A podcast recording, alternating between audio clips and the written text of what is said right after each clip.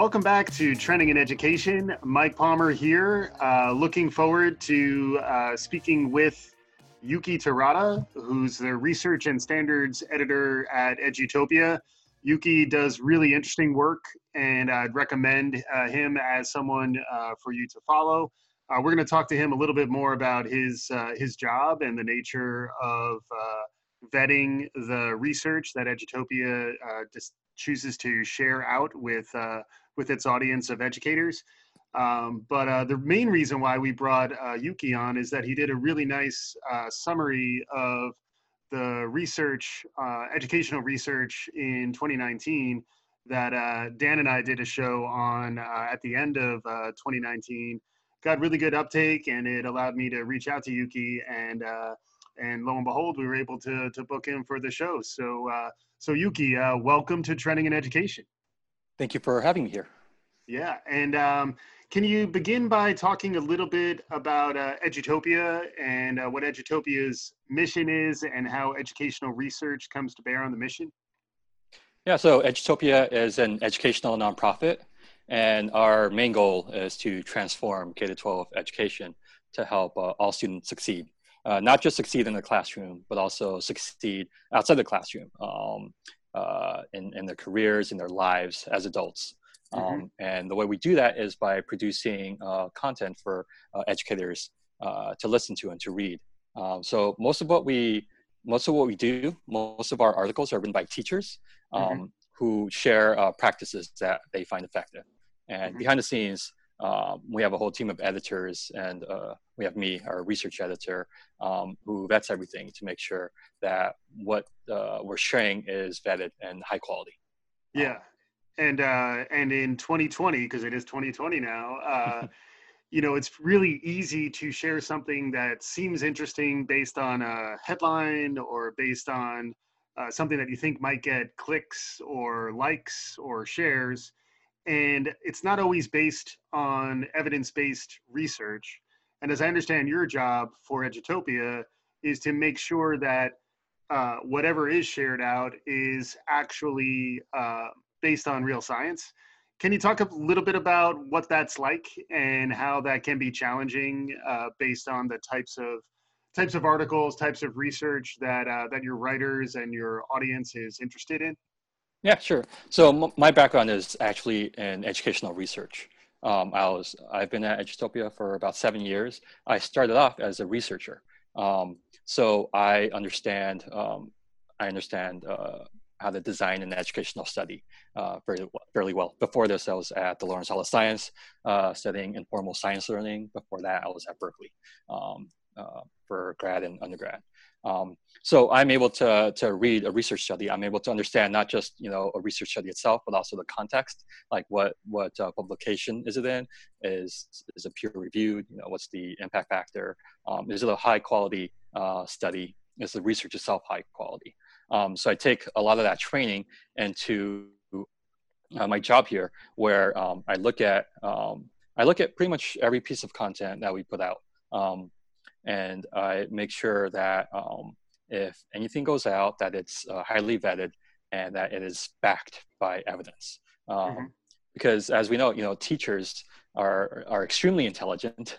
they're very smart and they're very critical because you know part of part of our job as educators is to help students understand how to be critical thinkers. So mm-hmm. you know, I always expect uh, to be called out if any of the content that we put out isn't uh, high quality and mm-hmm. and has you know has a lot of research supporting it. Yeah. And um, interestingly, when we were prepping, uh, you were talking about the mission of Edutopia, which is very much about the practical application of evidence-based research. Could you talk a little bit about that, like how you uh, you need to make sure that the research is valid, but then even beyond that, uh, you do need to also vet that the the application in a classroom is also relevant, which like involves, uh, I imagine, a little bit of critical thinking and um, and other tools. Could you talk a little bit about that? Yeah, exactly. Um, we very very rarely put out uh, content that is purely uh, about the research because for us it's about connecting research to practice.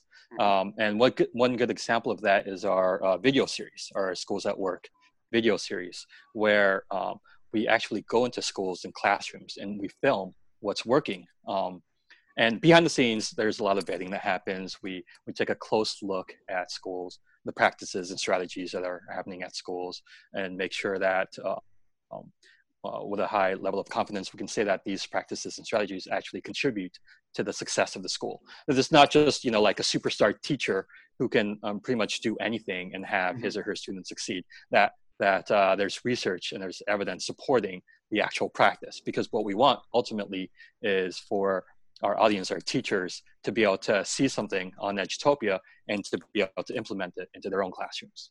Mm-hmm. Um, that's that's the main goal. So everything we do is kind of pointed at that uh, at that main goal. Um, mm-hmm. So part of my job isn't just to present research, but to also show how that research can inform uh, good teaching. How, yeah. how, how research can make you a more uh, uh, how, how research can help you understand better how students learn, um, what learning is and how um, classroom practices can be improved. Yeah, and I, I will say, uh, as someone who regularly follows what Edutopia is putting out there, um, while it's it's intended specifically for K-12, a lot of the research is relevant in in a broader set of contexts. So I would say, certainly, if you're in the K-12 space, if you're an educator, I would encourage you to check out what Edutopia is doing. Uh, track Yuki down on Twitter and uh, and all those things. But uh, but I'd also say, um, despite the, the the focus scope of your mission, uh, a lot of the research I think has broader application uh, to higher ed, to informal learning, uh, and to a lot of the the other topics that we talk about on the show. So um, so good job by you. Um, we did. Showcase uh, at the end of 2019 the article that that you published uh, on Edutopia about the research highlights from 2019. Had a really interesting conversation. It's a pretty broad survey, and um, we were uh, happy to say that we did cover uh, maybe about half of the the research uh, topics that that you were describing in the article. I'd love to hear from your perspective. Uh, you know, maybe looking back a bit at uh, at the year that was. Um, what research really resonated the most uh, with you? Where do you where did you see um, science moving the needle in a way that could actually impact K-12 educators in their classrooms? Yeah, so there are a few things that I'm really excited about for, for 2019, what happened in 2019. And one of them is looking at the arts. Um, because for, for years and for, for decades even, we've heard a lot about why the arts is so important and we've heard a lot about why arts programs and um, extracurricular uh, art programs are so important for learning. Uh, but what we're seeing now um, is we're, we're seeing the reasons why the arts are so important. Um, and one reason why is because it is fundamentally tied to learning. Um, so for example, one of the studies that came out last year um, was looking at the impact of drawing um, on learning and how when you draw something, you're more likely to remember it. And um, that sounds um, so it's not necessarily um, the reason it's not necessarily that art itself helps learning but understanding exactly why and the reasons why um, drawing something um, is beneficial um, and uh, neuroscience actually sheds a lot of light onto why the arts are important and that's because when you experience something and when you uh, are trying to learn something when you encode it in multiple ways you're more mm-hmm. likely to remember it so, for example, if you just uh, see something, um, you're much less likely to remember it than if you um, see it and hear it, or see it and feel it. Um, but one of the kind of the, the thing that ties everything together with drawing, uh, kind of the linchpin, is the elaborative process. Mm-hmm. So when you see something and you draw it, the actual act of drawing it forces you to elaborate on what it means. Um, and let me kind of uh, give you an example. Um, so the human brain is really efficient and it's really good at people are really good at tricking themselves into thinking they know something when they don't um, so for example if i ask you to let's say uh, picture a bicycle okay uh, picture what a bicycle looks like and if i ask you to draw it um, most people the vast majority of people cannot draw a bicycle correctly. Uh, they you know they'll get the basic parts right? You know the, the wheels the handlebars the seat. But once you get to you know where the crossbar goes where all the different um, bars go most people can't actually draw it because we've con- even though everyone knows what the bicycle looks like it's very rare for someone to actually be able to elaborate on what the bicycle actually looks like. It's not until you actually try to design a bicycle and make sure you have it correctly and make sure that it works structurally that you know if someone's actually sitting on the seat that it doesn't just fall apart. Um, mm-hmm. it's not until you actually elaborate on the process that you begin to really understand what the bicycle looks like. And once you start to understand that you know the weight of the seat um, if the weight isn't evenly distributed across the whole bicycle and you don't have the correct shape um, uh, typically you know the seat is directly above the, the rear wheel and then you have um, triangles you have two sets of triangles that support uh, the handlebar and the both wheels. Uh, mm-hmm. But until you actually like elaborate on that process, you don't really know what a bicycle looks like. Um, so part of what's exciting to me is that we have a better understanding now of uh, not just why the arts are important, but, but, what it actually means to learn something and what it actually means to remember something and to mm-hmm. have a better understanding of what it means to take something from short-term memory to long-term memory and have students actually understand what they're learning instead of just tricking themselves into thinking they understand what they're mm-hmm. learning. Yeah, and I, you know, just extending what you're talking about, I could see how that would have direct impact on an educator coming up with her lesson plan on either teaching geometry or physics, or you know, there's plenty of practical applications to the bicycle example uh, that you just put out there. And also, there's a bit of an aha moment uh, in terms of realizing that when you try to draw a bicycle that you would draw it wrong like that's an opportunity to learn right there as well because then right. you can say yeah. well i see let's see how everyone drew this oh that's interesting many of you drew it this way let's talk about that and uh, you could see how um, it's both engaging their creative selves it's engaging their uh, maybe different aspects of their brain than if they were just leaning back and being lectured at. But it's also a way to sort of engage a class and uh, you know create sort of that active exchange that that right. really is is conducive to learning. Yeah exactly. I mean um, so one of the one of the, i don't think i included this in the article but one of the more interesting connections to make with art and drawing is that in a way when you draw something it's kind of like a practice test. And we know that practice tests in general are very effective um, for learning we know that you know um, if if you just uh, you know sit at the front of the classroom and lecture at students, they'll probably forget most of what you say. But if you reinforce that learning with practice tests throughout the school year, uh, their students are much more likely to, to actually remember what they're trying to learn. And one of the reasons for that is because there's a difference between um, encoding memory and decoding memories. And when you encode information, the goal is to make it stick into long-term memory so that students remember it throughout the school year, not just for you know the week not just you know between the day before they study for a test and right after you don't want them to forget everything they've learned right after so it's really important not just to help students remember things but to actually be able to uh, to make the learning actually stick to make the mm-hmm. information mm-hmm. stick and mm-hmm. one of the most effective ways to do that is to help them practice um, actually recalling that information periodically um, mm-hmm. not just once not just right after a lesson but throughout the school year mm-hmm. so when when when someone draws something um, it's kind of like a mini practice test in a way because you're asking them to not only like look at something you're asking them not only to like okay here's for, for example like a model of the solar system you know here are the different planets you're actually asking them to um, encode it into, into their short-term memories and then to decode it to recall it and that the act of doing that actually helps with recall in the future mm-hmm. so um, like a lot of things that uh, don't seem connected uh, end up being very connected because we know there are some fundamental mechanisms for how student learn, students learn. Um, yeah. One of which is that it's very easy to think you know something when you don't, and it's very important to not only just teach something once, to te- but to teach it in multiple ways, to teach mm-hmm. it, uh, you know, distributed practice, to teach it um, uh, throughout the school year, to give students multiple opportunities to learn something. Yeah, and different uh, different ways of engaging. I, I love the example of the arts too, because when you're in your bicycle example, actually a solar system as well, like you're using the artistic instinct to teach science or to teach math, you know, which is why you know I'm always a big fan of the the A in STEAM. You know, like you, like trying to trying to uh, trying to design for an integrated learning experience where you know it's not like when you're doing science, you know, you shut off the artistic or visual parts of your brain. If anything, it's better to engage across the different aspects uh, of your brain and your your uh, your neuroscience when uh, when engaging in these types of things.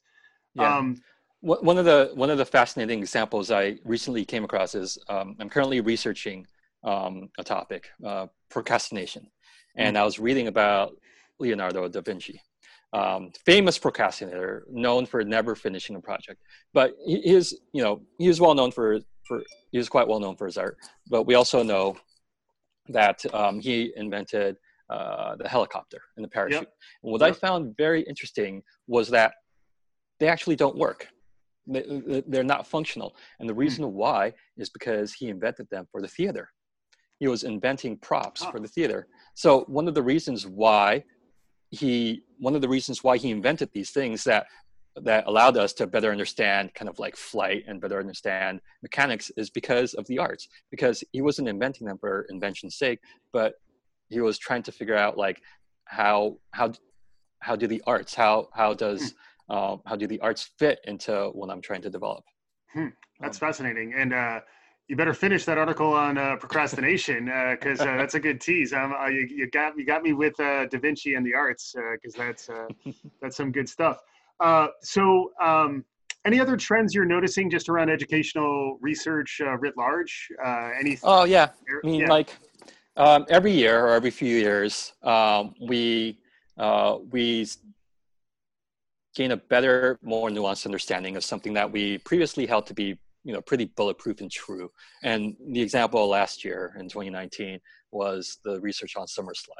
And mm-hmm. you know, previously we've seen things like you know the marshmallow test, um, learning styles. We see these big ideas um, uh, where I wouldn't necessarily say that they were wrong, but that um, we have a better, more nuanced understanding of them. Um, mm-hmm. And with Summer Slide, um, it turns out that the Summer Slide uh, uh, was very much, uh, in a way, manufactured by the test taking methodology. Um, so if you can imagine um, 10 people taking a test, um, and each test has 10 questions, uh, and on average, half of the half of the people get you know half of the questions right. You can kind of quantify that. Um, so you know the average would be fifty percent, right? Um, but we don't score tests that way. Um, tests are are usually scored uh, using a weighted uh, system. So the more questions that a student gets right, uh, the harder the questions get. Mm. so you so what you're seeing is that when you compare when you compare two different tests, it's not uh, an apples to apples comparison. It can be an apples to oranges comparison depending on what kind of testing methodology is used. So what we're mm-hmm. finding out now is that a lot of the assumptions that we made about the summer slide, a lot of the assumptions we made about how tests change over the summer were incorrect. Mm-hmm. And that um, a, a, researcher um, can uh, create any kind of gap that they want uh, because uh, it's no longer it's, it's not really true that the number of questions that a student gets correct is the score that they get um, mm-hmm.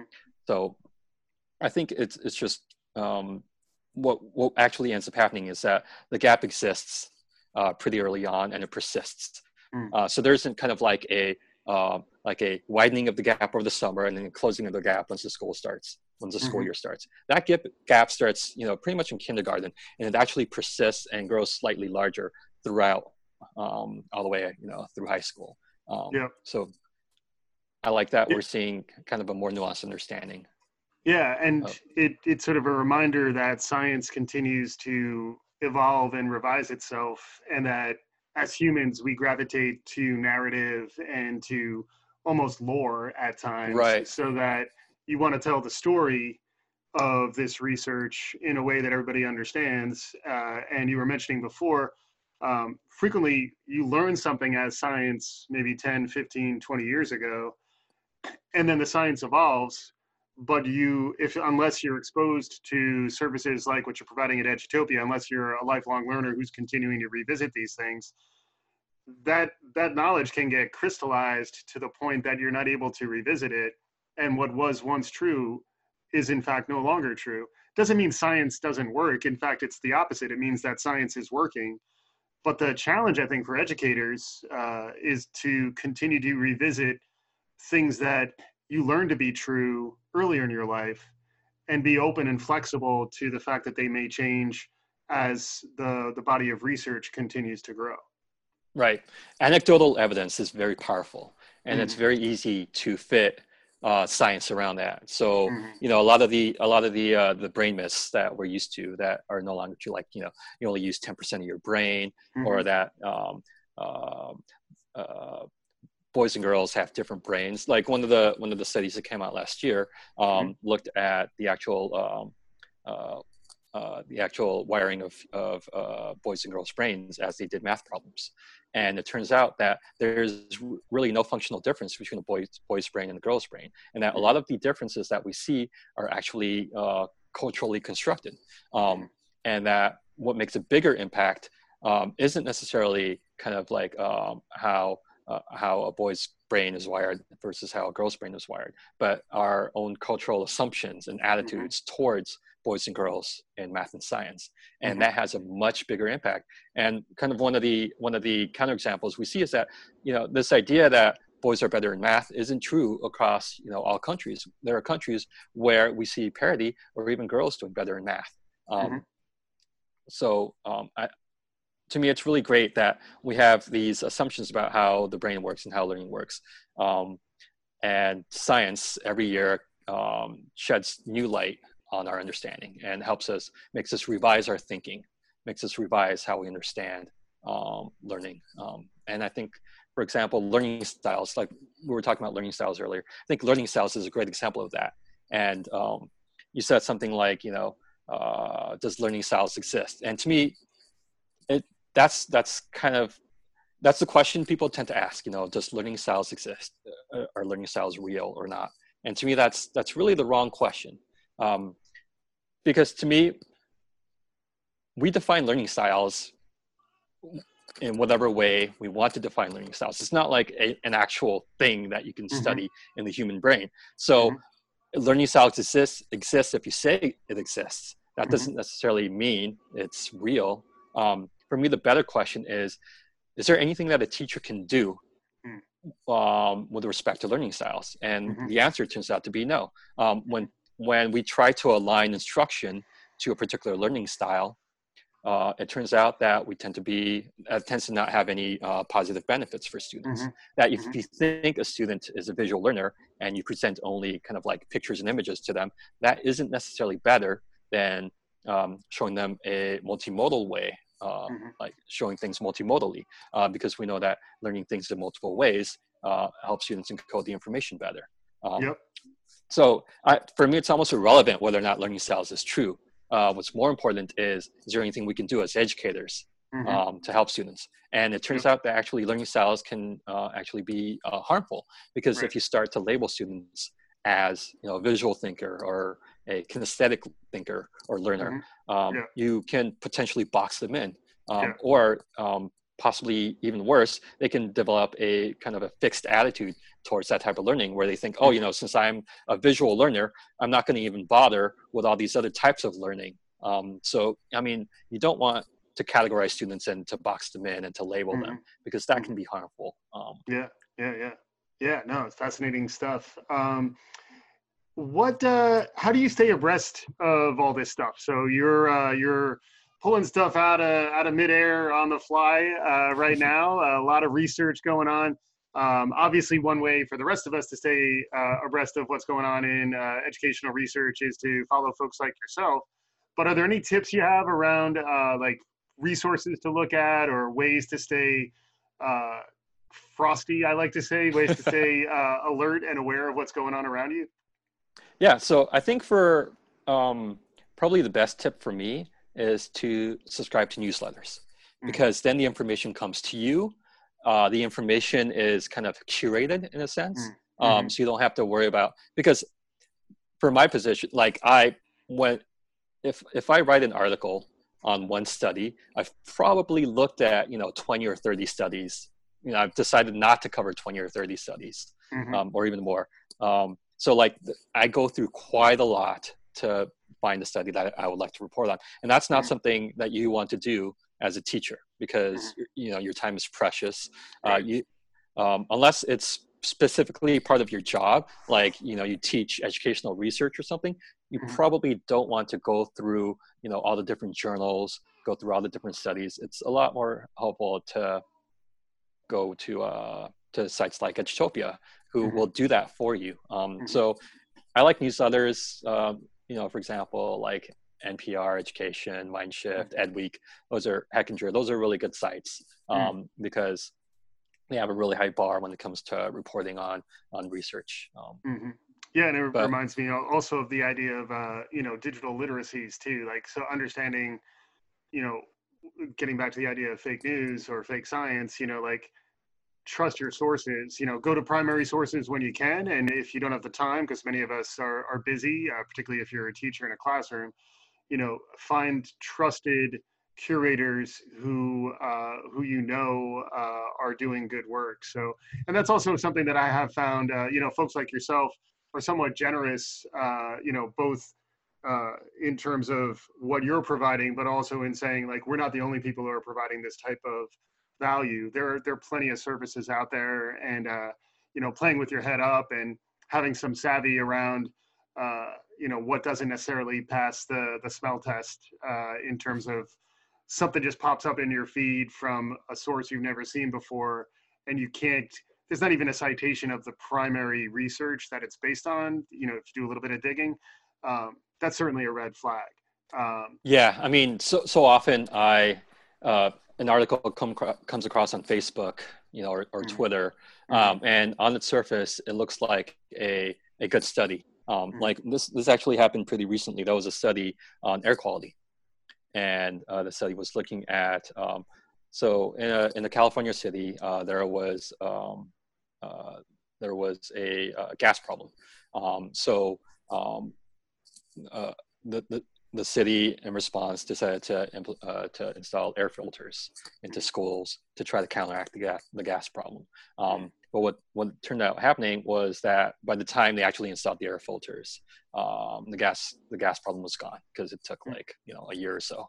Um, so this gave uh, researchers an opportunity to kind of investigate whether or not air filters can improve test scores. You know, if you hmm. look at the you know the the radius um, of schools inside you know the uh, nearest uh, uh, the gas facility that had the leak um, compared to those outside of the radius. Um, so this was widely shared, um, and it, it, on on its surface, it looked like a good study. Uh, but when I read it more closely, and when I read the actual study, there were like pretty fundamental flaws uh, with the study itself.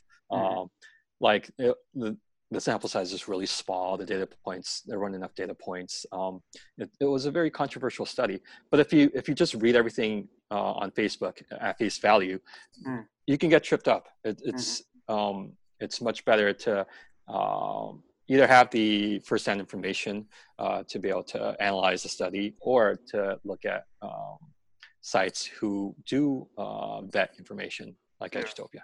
Yeah, yeah. I mean, it's it's really an age where we all need to rely on trusted curation, and finding those sources is is so critical because uh, no one has time to to really do the the hard work of vetting all this that you're doing. You know, so like you have time, but not everyone else does. So so that's why it's great that you're doing this work, and it's important for people to to find those opportunities.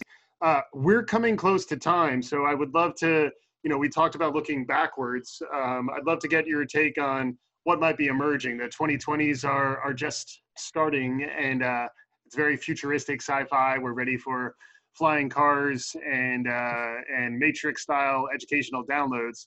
So uh, those things may be a little bit beyond the pale, but uh, what uh, what's exciting your imagination around uh, the trend lines that we're seeing heading into the this next decade?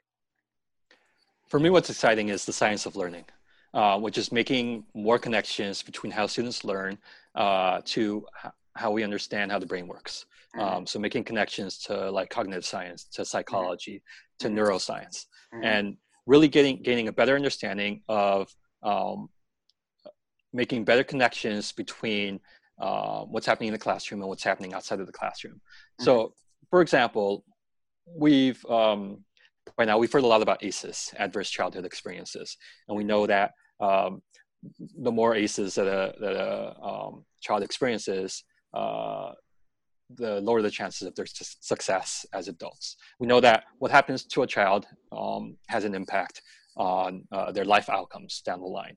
Um, but all of that has been observational. A lot of that has been just like observing, you know, groups of people, uh, looking at what's happening, you know, um, from like zero to 12 uh, years of age and, you know, the outcomes as they're adults.